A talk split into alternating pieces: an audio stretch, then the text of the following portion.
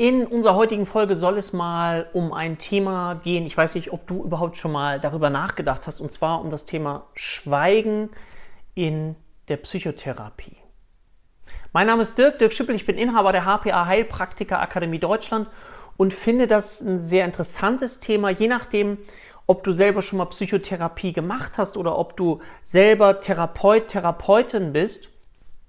Und die Frage, die ich gern mit dir heute so ein bisschen mal gemeinsam durchdenken, durchfühlen möchte, ist die Frage, okay, wie empfindest du Schweigen zwischen Patient und Therapeut? Und ich denke, es ist fast egal, aus welcher Position, oder vielleicht können wir mal beide Positionen einfach beleuchten, nämlich einmal aus der Sicht eines Patienten. Also stell dir vor, du warst vielleicht schon Patientin und hast mit einer Methode gearbeitet. Wir kommen gleich nochmal kurz darauf, wo das dann häufiger vorkommt. Dieses Schweigen, dieses Abwarten, dieses der Patient darf kommen und ich als Therapeut ziehe mich sehr stark zurück. Auch das ist wichtig, wenn man, finde ich, jemanden auch in eine Psychotherapie empfiehlt, welche Form, Therapieform, wo so etwas passieren kann. Und damit kann nicht jeder umgehen. Und gleichzeitig kann man sagen, ja, aber gerade in diesem Schweigen passiert ja auch viel.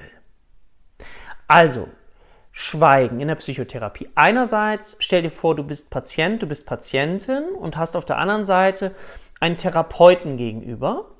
Und dieser Therapeut, auch zu Beginn einer Stunde, sagt erstmal nichts.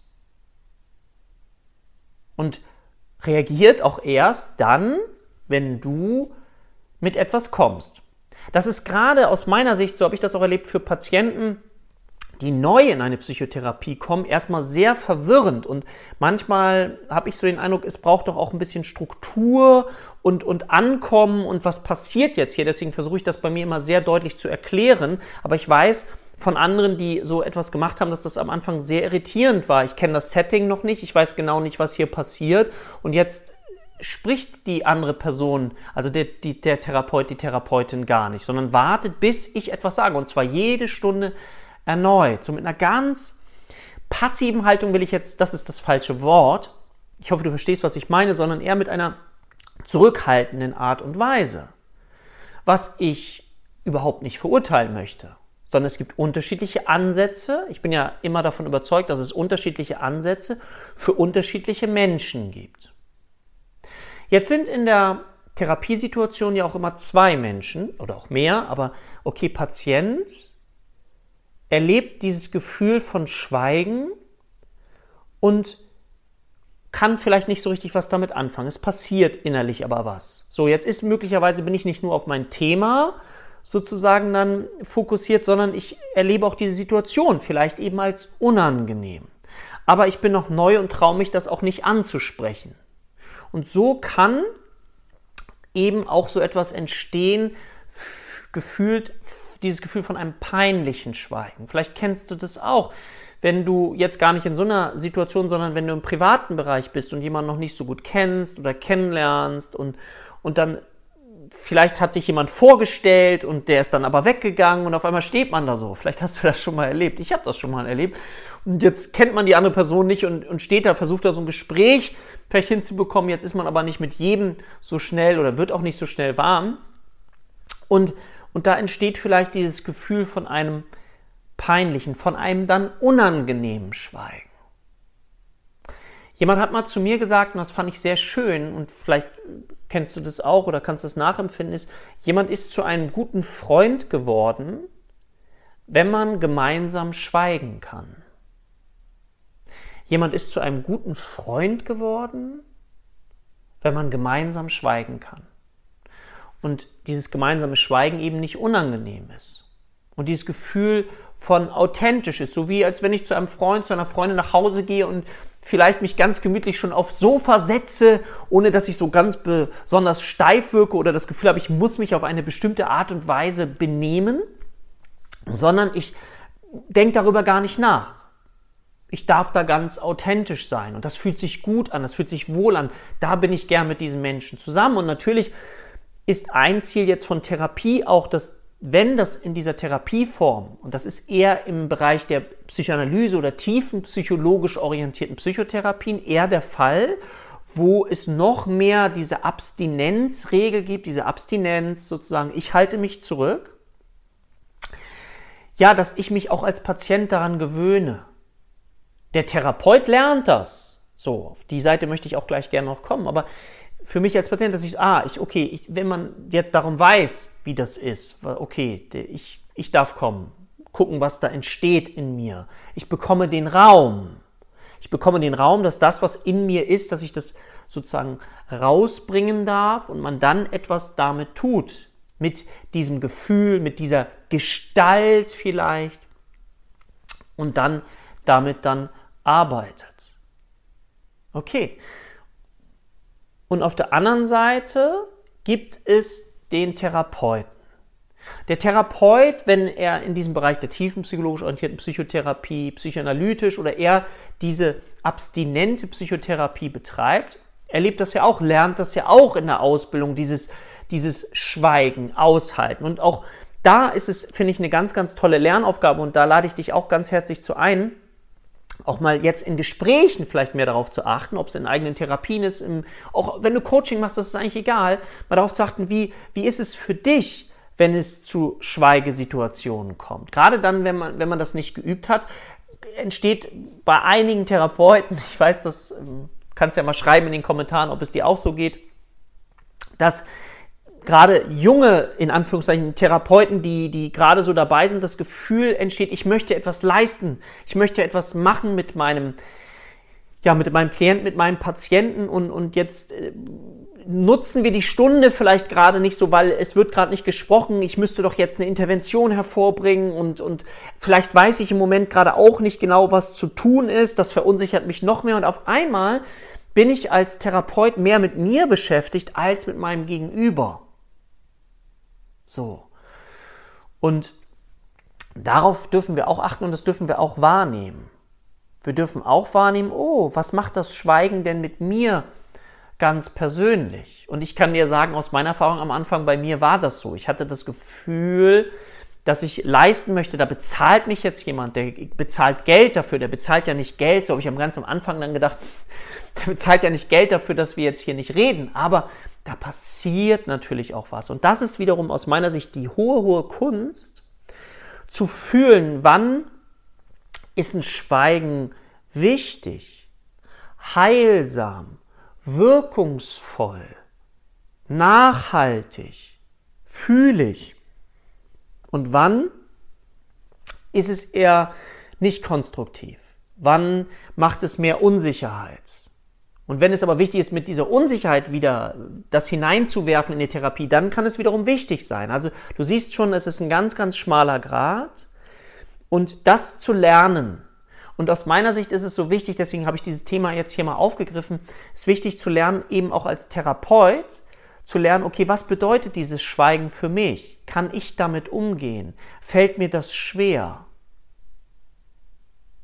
Gerade dann, wenn wir etwas leisten wollen. Und ich sage mal so, Psychotherapiemethoden wie beispielsweise die kognitive Verhaltenstherapie, die hat das so nicht so intensiv auf dem Plan, weil es ja eben Manuale gibt für bestimmte Störungsbilder. Das heißt nicht, dass es da nicht auch mal zum Schweigen kommen kann. Natürlich so. Aber eben es ist etwas durchstrukturierter. Aus meiner Empfindung. Vielleicht hast du da eine ganz andere Empfindung zu. So, ich habe jetzt verschiedene Psychotherapie-Methoden auch schon durchlaufen und habe da so die unterschiedlichsten Empfindungen mitgenommen. Deswegen bin ich ja so ein großer Vertreter der integrativen Psychotherapie, eben zu schauen, was für ein Gegenüber habe ich und was kann der brauchen. Braucht der mehr Zurückhaltung? Braucht er am Anfang vielleicht ein bisschen mehr Orientierung und auch Führung, weil es ist ja wichtig für die Compliance, für die Mitarbeit und das Vertrauensverhältnis, dass das eben, dieses Vertrauensverhältnis aufgebaut wird, damit der Patient, die Patientin auch wiederkommt und auch, ja, gerne wiederkommt. Auch wenn es mal schwierig werden kann. Und das kann man ja alles mit hineinwerfen. Aber ich finde, es lohnt sich, und dazu möchte ich dich nochmal ganz explizit einzuladen, wie gehst du mit Schweigen um? Sei es in der Therapie, aber sei es auch ähm, im privaten Bereich, wenn es zu sowas kommt? Wie geht es dann in Smalltalk? Kannst du das gut aushalten? Ist es unterschiedlich? Finde ich eine ganz, ganz spannende Geschichte. Gerne teil das auch mit uns. Ich weiß das immer wieder. Ich kriege so viele E-Mails von euch, was so wunderschön ist, dass ihr davon profitiert, auch wenn ihr etwas hineinschreibt. Eine andere Sichtweise, eine gleiche Sichtweise, eine erweiternde Sichtweise. Ich finde, das macht es aus. Integrativ zu denken heißt nicht die einzig richtige Wahrheit zu wissen, sondern eben sich selber, finde ich, immer mehr Dinge vergegenwärtigen und sein eigenes daraus zu spüren. Weil das ist dann wiederum die Form der Authentizität, die ich glaube, die es braucht für dich als Therapeut.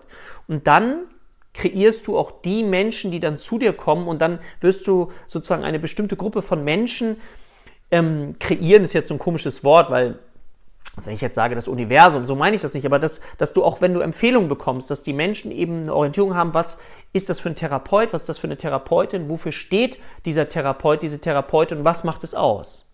Und so kriegst du dann im Laufe der Zeit auch immer mehr solche Klienten und spezialisierst dich auch immer weiter darauf. Und da kannst du eben, finde ich, diese Frage für dich so ein bisschen, ja, mal reinlassen, vielleicht, um mal zu schauen, wie das ist und ich kann dir sagen, aus meinem persönlichen Erleben ist es so, dass mir früher zum Beispiel sowas wie Smalltalk sehr schwer gefallen ist. Also ich, ich war am Anfang, ähm, weil ich auch mal ein wirklich schüchterner Mensch war, das glauben mir viele nicht, aber das ist wirklich so. Ähm, ich habe beide Seiten so an mir, aber ich durfte lernen, mich mit diesem Gefühl des Schweigens auseinanderzusetzen. Oder wie das ist, wenn man gerade mal nicht mehr weiß, was sage ich als nächstes. Und das ist ja ein Gefühl, ne? nicht zu wissen, was sage ich jetzt. So selbst in Smalltalk-Situationen. Und ich durfte das für mich erstmal ein bisschen lernen, weil wenn ich es geschafft habe, über eine gewisse Brücke rüber zu gehen, das war bei mir dann auch so, dann bin ich sehr tief mit Menschen in Kontakt zu, gekommen. Aber der Anfang fiel mir auch schwer. Und am Anfang ist es dann ja so, man, man orientiert sich aneinander, man versucht ein Vertrauensverhältnis aufzubauen.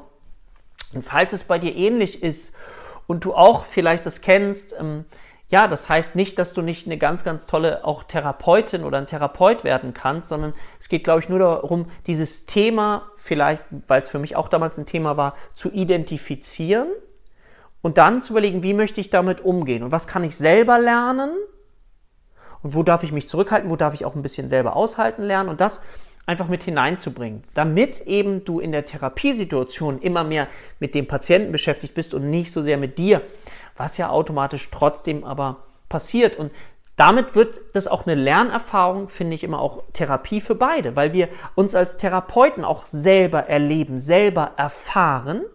Jetzt geht es ja nicht darum, dass das für uns die Selbsterfahrung ist, aber letztendlich meine Erfahrung ist, dass genau das uns auch weiterentwickeln lässt und damit immer das Gefühl entsteht, boah, es können immer auch beide Seiten von so einer Psychotherapie profitieren, sodass wir als Therapeuten eben nicht ausbrennen.